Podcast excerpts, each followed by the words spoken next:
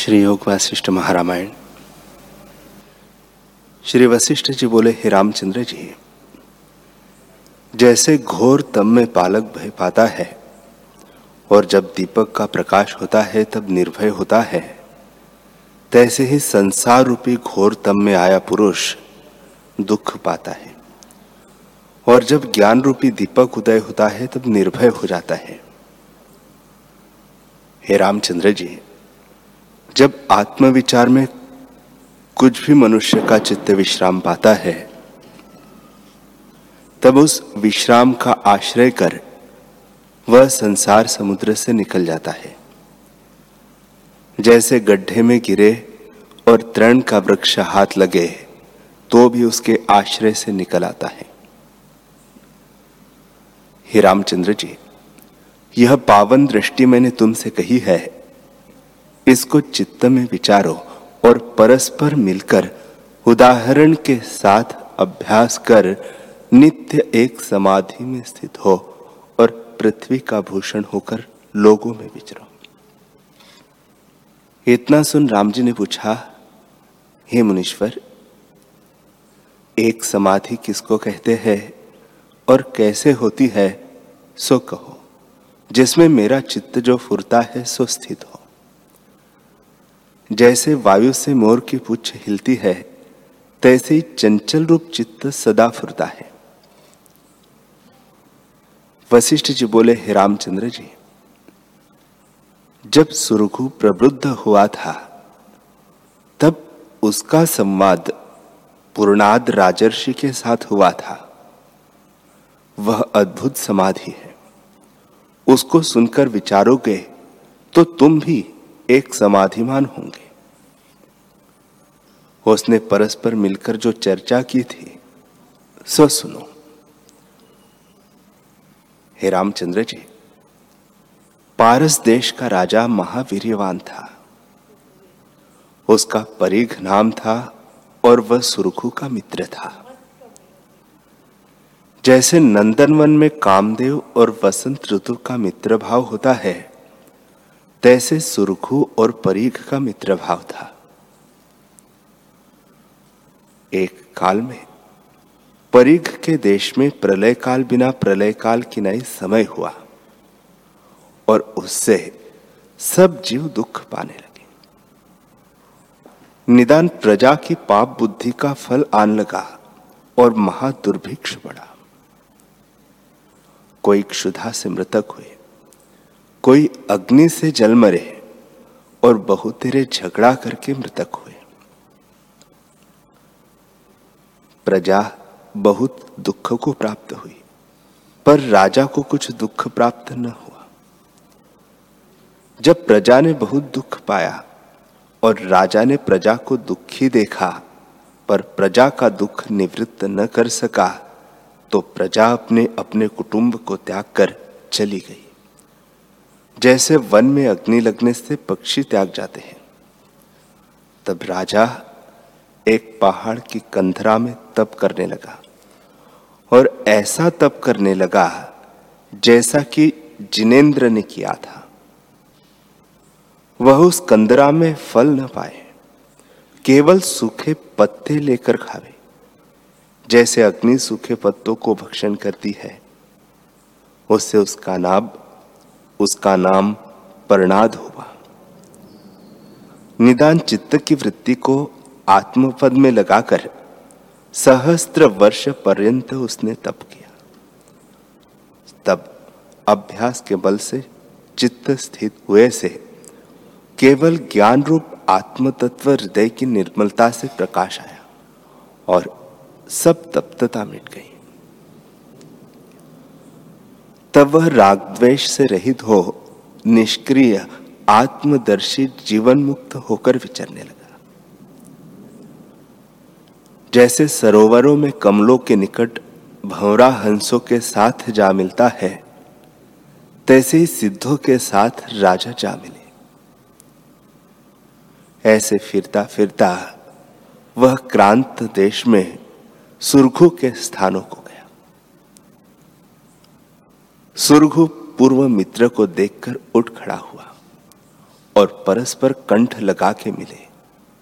फिर परस्पर भाव करके एक आसन पर चंद्रमा और सूर्य के समान दोनों बैठ गए और आपस में कुशल पूछने लगे।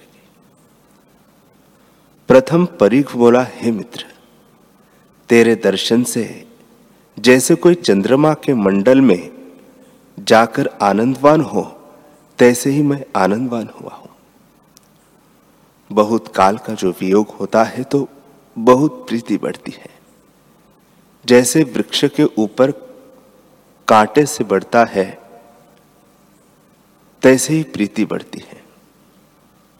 हे साधो, अब मैं भी ज्ञानवान हुआ हूँ और तू भी मांडव्य मुनि और आत्मा के प्रसाद से ज्ञान को प्राप्त हुआ है।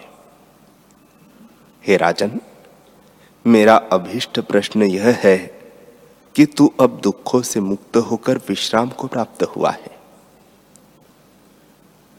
आत्मपद पाने की बढ़ाई मेरु आदिक से भी ऊँची है, उसको तो प्राप्त हुआ है और परम कल्याणवान आत्मारामी हुआ है।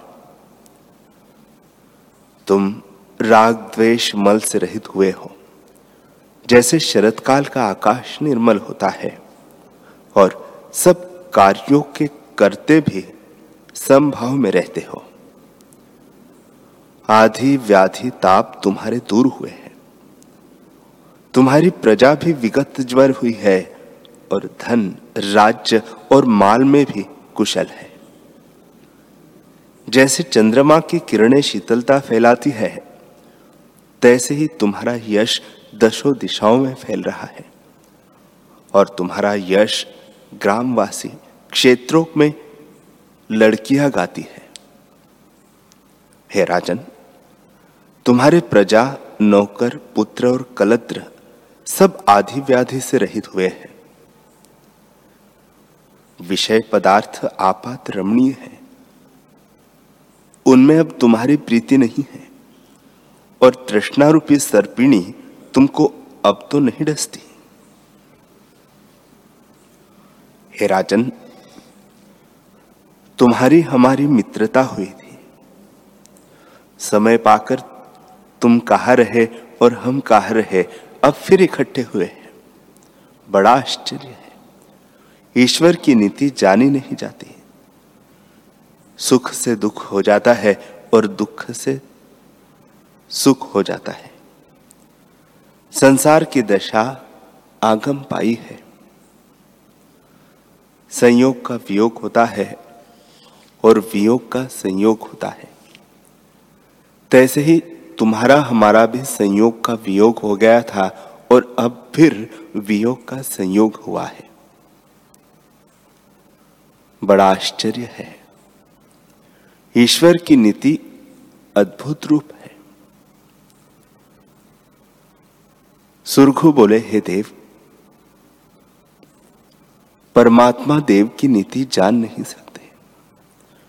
वह महागंभीर विस्मय को देने वाली और दुर्ज्ञात है। तुम्हारा हमारा वियोग हुआ तब दूर से दूर जा पड़े। तुम कहा थे और हम कहा थे अब फिर इकट्ठे हुए हैं। देव की नीति आश्चर्य रूप है।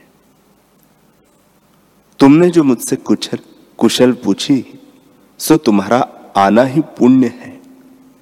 उससे मैं परम पावन हुआ हूँ और तुम्हारे दर्शन से सब पाप नष्ट हो जाते हैं। आज हमारे पुण्य का फल लगा है जो तुम्हारा दर्शन हुआ है। और जो कुछ यश संपदा है, वह सब आज प्राप्त हुई है। हे भगवान संतों का नाम मधुर अमृत की नाई है। जैसे अमृत झरने से निकलता है, तैसे ही तुम्हारे दर्शन और वचनों से परमार्थ रूपी अमृत स्रवता है, जिसको पाकर जीव निर्भयता को प्राप्त होता है। संतों का मिलना परम पद के तुल्य है, इसलिए हम परम शुद्धता को प्राप्त हुए हैं। श्री वशिष्ठ जी बोले, हे रामचंद्र जी, इस प्रकार जब वे पूर्व वृत्तांत कर रहे थे, तब फिर परघी बोले, हे राजन, समाहित चित्त इस जगत जाल में जो जो कर्म करता है, सो सुखरूप होता है। संकल्प से रहित जो परम विश्राम और परम उपशम समाधि है, उसमें अब तुम स्थित हुए हो। सुरघु बोले, हे भगवान, तुम ही कहो कि सब संकल्पों से रहित परम उपशम समाधि किसको कहते हैं? और यदि तुम मुझको पूछो तो सुनो। जो ज्ञानवान महात्मा पुरुष है, वे चाहे तृष्णिम रहे अथवा व्यवहार करे, समाहित चित्त कदाचित नहीं होते। हे साधो जिनका नित्य प्रबुद्ध चित्त है, वे जगत के कार्य भी करते हैं, पर आत्म तत्व में स्थित है। तो वह सर्वदा समाधि में स्थित है और जो पद्मासन बांधकर बैठे हैं और ब्रह्मांजलि हाथ में रखते हैं, पर चित्त आत्मपद में स्थित नहीं होता और विश्रांति नहीं पाते तो उनको समाधि कहा। वह समाधि नहीं कहती। हे भगवान, परमार्थ तत्वबोध आशा रूपी सब तृणों को जलाने वाली अग्नि है। ऐसी निराशा रूपी जो समाधि, वही समाधि है। तृष्णिम होने का नाम समाधि नहीं है। हे साधो, जिसका चित्त समाहित नित्य तृप्त और सदा शांत रूप है और जो यथाभूतार्थ है, अर्थात जिसे जो का त्यो ज्ञान हुआ है और उसमें निश्चय है, वह समाधि कहती है। तृष्णिम होने का नाम समाधि नहीं है, जिसके हृदय में संसार रूप सत्यता का क्षोभ नहीं है, जो निरअहकार है और अन उदय ही उदय है वह पुरुष समाधि में कहता है। ऐसा जो बुद्धिमान है, वह सुमेरु से भी अधिक स्थित है। हे साधो, जो पुरुष निश्चिंत है, जिसकी ग्रहण और त्याग बुद्धि निवृत्त हुई है, जिसे पूर्ण आत्म तत्व ही भासता है, वह व्यवहार भी करता दृष्टि आता है तो भी उसकी समाधि है। जिसका चित्त एक क्षण भी आत्म तत्व में स्थित होता है, उसकी अत्यंत समाधि है और क्षण क्षण बढ़ती जाती है, निवृत्त नहीं होती।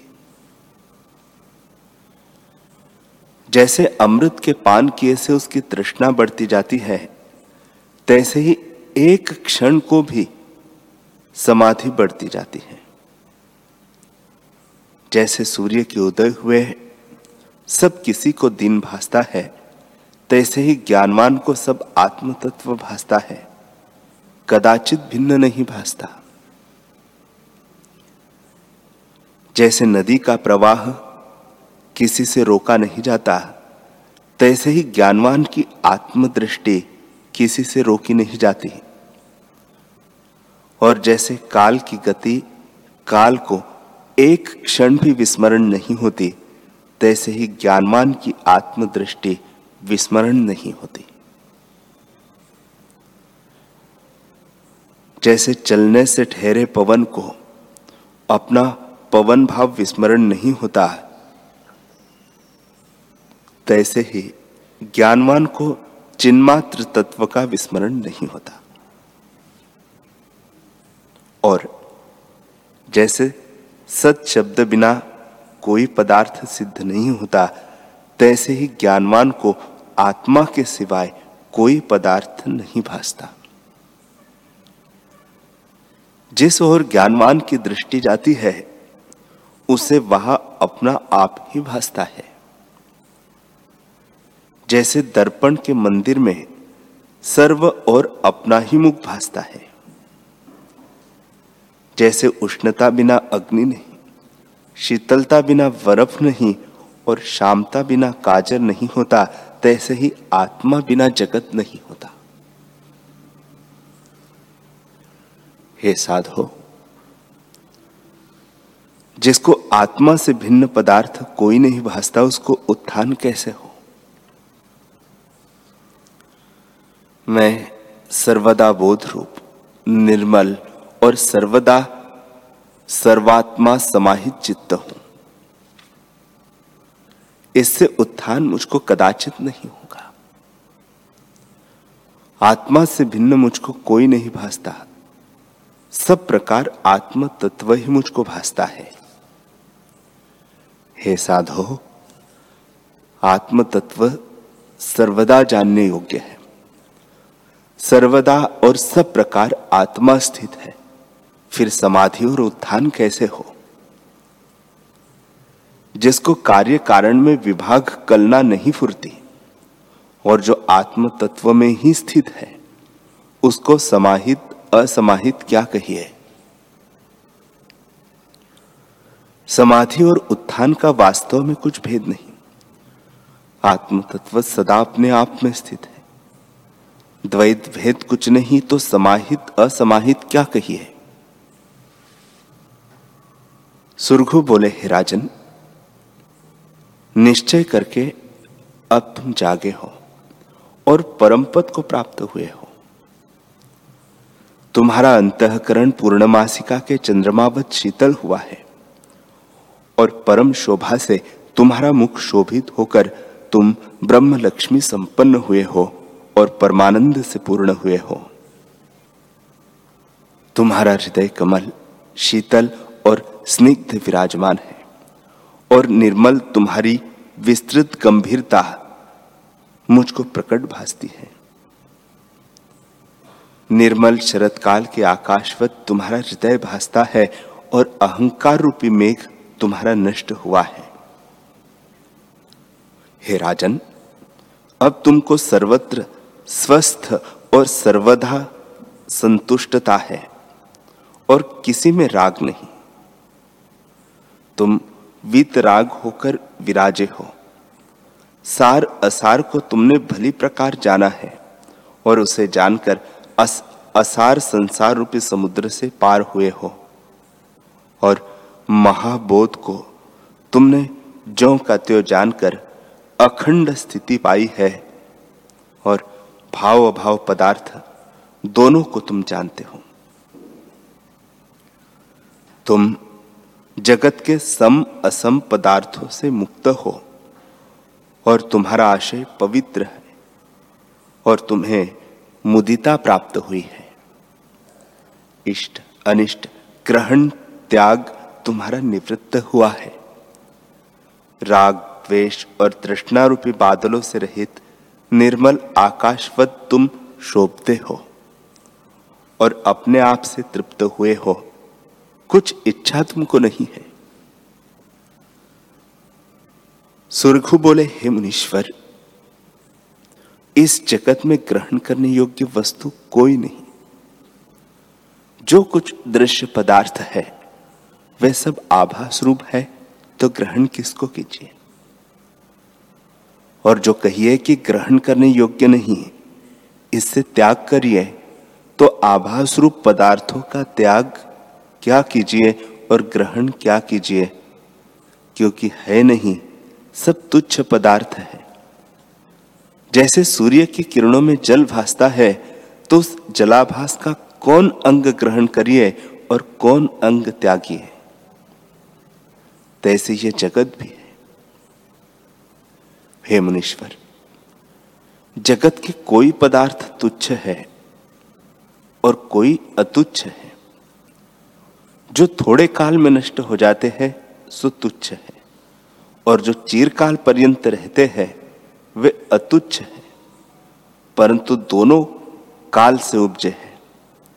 अब मैंने अकाल रूप को देखा है, इससे दोनों तुल्य हो गए हैं। फिर इच्छा किसकी करूँ?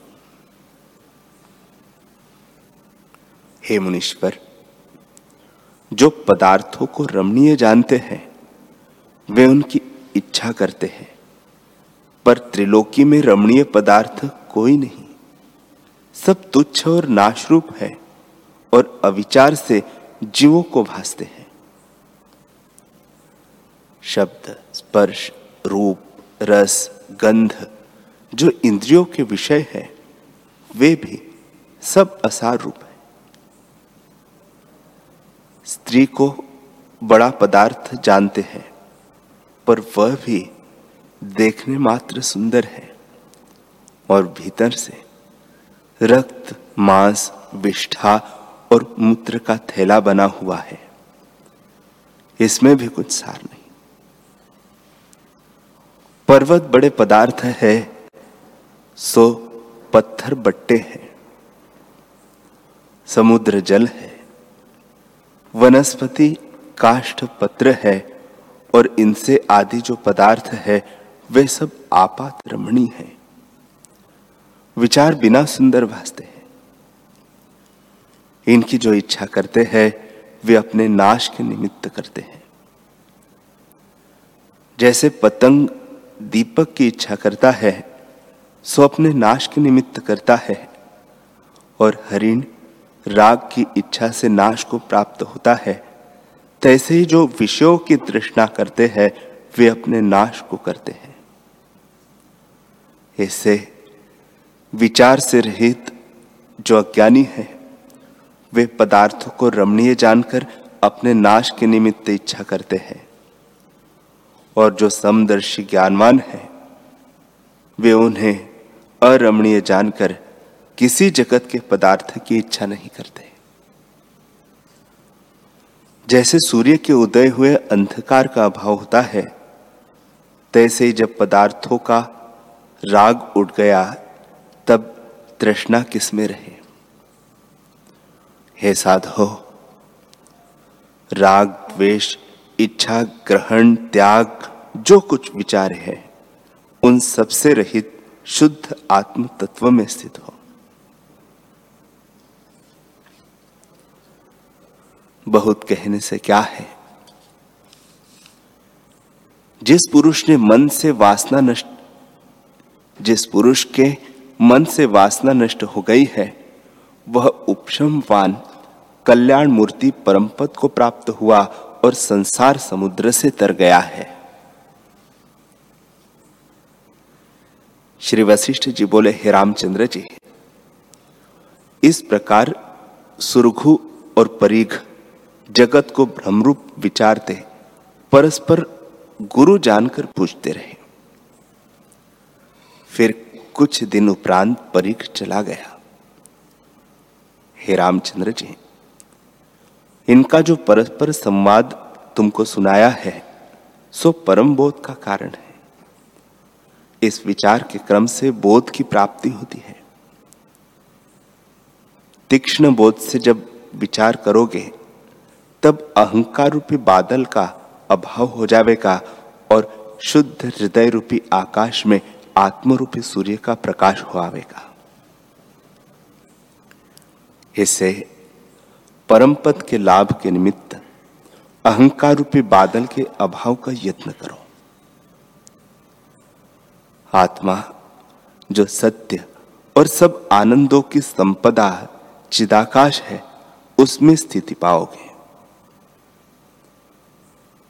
हे रामचंद्र जी, जो पुरुष नित्य अंतर्मुखी, अध्यात्ममय है और नित्य चिदानंद में चित्त को लगाता है, वह सदा सुखी है। उसको शोक कदाचित नहीं होता। और जो पुरुष आत्मपद में स्थित हुआ है, वह बड़े व्यवहार करे और राग, द्वेष सहित दृष्टि आवे तो भी उसको कुछ कलंक नहीं होता। जैसे कमल जल में दृष्टि आता है तो भी ऊँचा रहता है। जल उसको स्पर्श नहीं करता। तैसे ही ज्ञानवान को व्यवहार का राग द्वेष हृदय में स्पर्श नहीं करता। हे रामचंद्र जी, जिसका मन शांत हुआ है उसको संसार के इष्ट अनिष्ट पदार्थ चला नहीं सकते।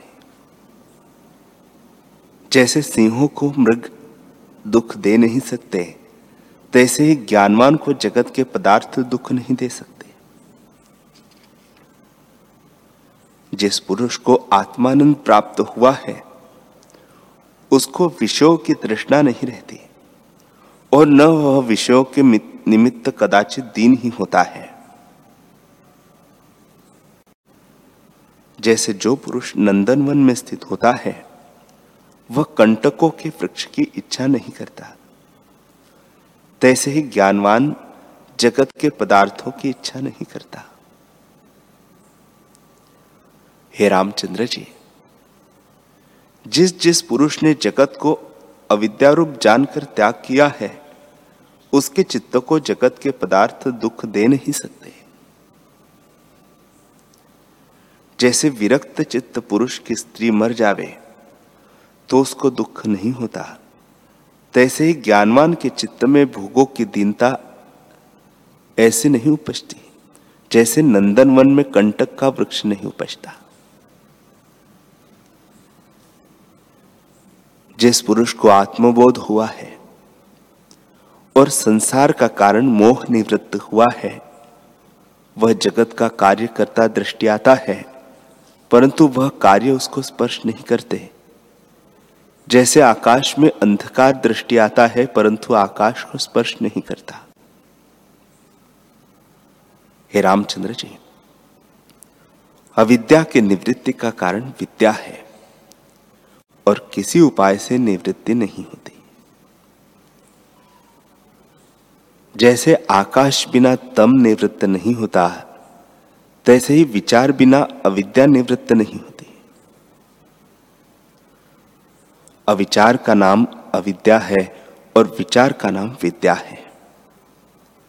जब अविद्या नष्ट होगी, तब विषय भोग स्वाद न देवेंगे और आत्मानंद से संतुष्टवान रहोगे। हे रामचंद्र जी।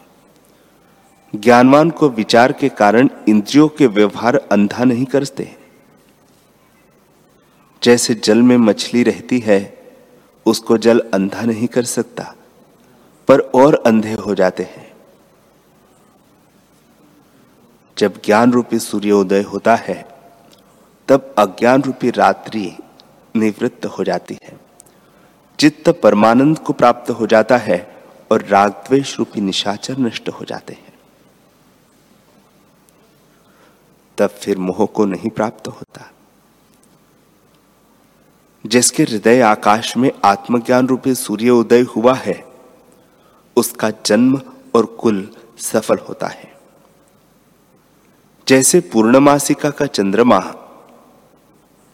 अपने अमृत को पाकर अपने में ही शीतल होता है, तैसे ही जो पुरुष आत्मचिंतना में अभ्यास करता है वह शांति पाता है। हे रामचंद्र जी, बुद्धि श्रेष्ठ और सच्छास्त्र वही है जिसमें संसार से वैराग्य और आत्म तत्व की चिंतना उपजे। जब जीव आत्मपद को पाता है, तब उसका सब क्लेश मिट जाता है। और जिसकी आत्मचिंतना में रुचि नहीं, वे महाअभागी है। ऐसे पुरुष चीर पर्यंत कष्ट पावेंगे और जन्म रूपी जंगम के वृक्ष होंगे।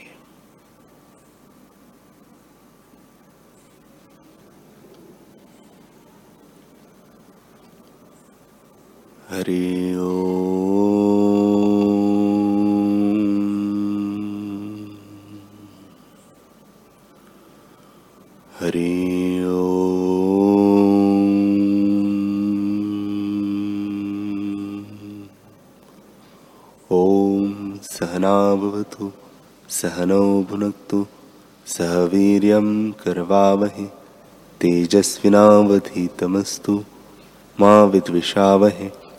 ॐ शान्तिः शान्तिः शान्तिः।